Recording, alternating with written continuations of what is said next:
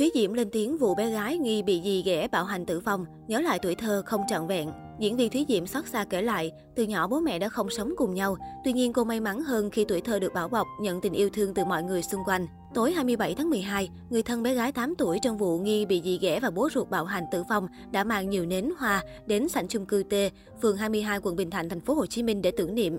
Nhiều người không kìm được nước mắt khi biết bé NTVA đã trải qua khoảng thời gian địa ngục, bị cướp đi mạng sống một cách tàn nhẫn như thế. Kiểm tra thi thể, bác sĩ ghi nhận cháu bé có những vết bầm lớn nhiều nơi trên cơ thể, ngoài ra còn có vết thương được khâu vá, mờ cũ trên vùng mặt. Từ những vết thương và mảng thâm bầm trên cơ thể bé, cơ quan chức năng nghi vấn cháu bé bị đánh đập dẫn đến tử vong. Được biết, cơ quan chức năng đã bắt giữ nghi can VN sinh năm 1995, để điều tra hành vi dẫn đến cái chết của bé gái 8 tuổi tên NTVA. Trời chung sống như vợ chồng với ông Thờ, 36 tuổi, tại căn hộ chung cư thuộc quận Bình Thạnh. Cháu NTVA là con ruột của ông Thờ và vợ trước. Sau khi câu chuyện được chia sẻ lên mạng xã hội, nhiều nghệ sĩ nổi tiếng như Xuân Lan, Phương Lê, Đặng Thu Thảo đã bức xúc chỉ trích nghi phạm, mong muốn đòi lại công bằng cho nạn nhân xấu số. Trên trang cá nhân của Thúy Diễm, nữ diễn viên nghẹn ngào chia sẻ, Bản thân mình đã trải qua tuổi thơ không trọn vẹn khi bố mẹ ly hôn từ nhỏ. Tuy nhiên cô may mắn hơn vì nhận được sự yêu thương chăm sóc từ những người xung quanh. Liên tiếp đọc các tin tức mẹ ruột bao che cha dượng, cha ruột tiếp tay cho dì ghẻ bạo hành con riêng, khiến bà xã Lương Thế Thành không khỏi chạnh lòng. Người đẹp sinh năm 1986 cho rằng, nếu các cặp vợ chồng chọn cách chia tay thì hãy nghĩ đến con cái. Liệu quyết định của mình có làm các bé tổn thương đau khổ hay không?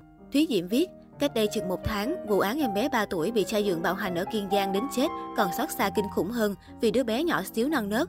Lúc đó cũng nghe nói người mẹ lại bao che cho nhân tình, chồng hờ đến nỗi giết con mình. Giờ lại thêm chuyện con bé sinh như thiên thần mới 8 tuổi, bị vợ hờ của cha mình hành hạ đến chết trong sự bao che của người cha bất nhân. Chuyện ly dị chia tay trong thời hiện đại thì như cơm bữa, nhưng xin ai ơi, một lần nghĩ đến con nhỏ của mình rồi sẽ ra sao, về đâu khi cha đi một bước, mẹ đi một bước.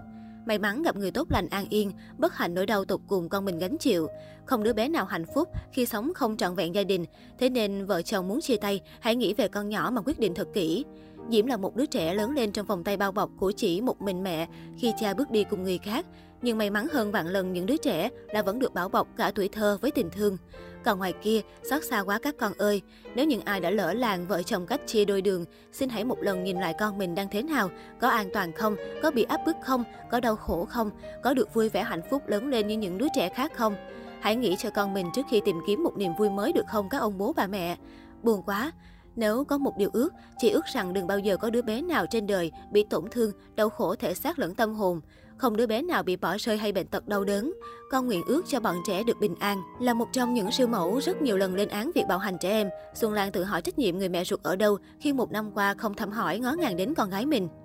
Người lớn ơi, khi đã làm cha làm mẹ thì phải có trách nhiệm, không thì trời đánh trăm búa hay tứ mã phân thay cũng không thể đền tội được.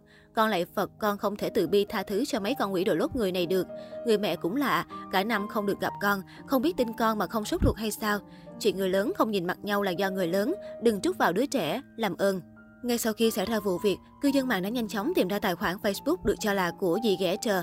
Trên trang Facebook cá nhân ở phần mô tả tiểu sử, Trờ chia sẻ một đoạn trích dẫn bằng tiếng Anh đầy triết lý. Tạm dịch, tôi không muốn cố gắng xây dựng hình ảnh một tiên nữ, tôi chỉ muốn là chính mình. Bên cạnh đó, tài khoản Facebook này còn thường đăng tải những hình ảnh xinh đẹp, khoe body sexy và cuộc sống sang chảnh.